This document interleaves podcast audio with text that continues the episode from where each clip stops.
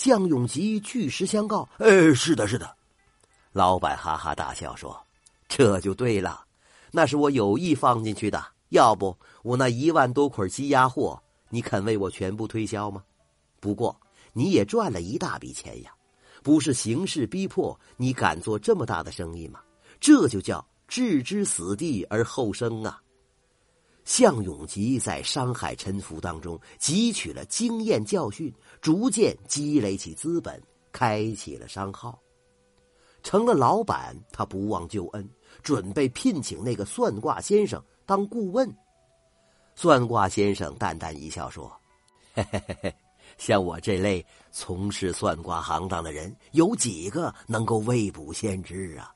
实不相瞒，这是我跟咸鱼行老板上演的一出双簧戏。因为自身经历过许多坎坷，又由于职业原因，我能看人。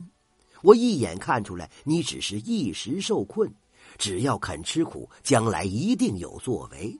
于是编造了一个半夜得财的谎言，挽救你。等你走后，我拜访了隔壁的咸鱼行老板。他正愁咸鱼滞销，听了我的计谋，当然求之不得了。记住，小伙子，人生在世，只要不绝望，就会有东山再起的一天。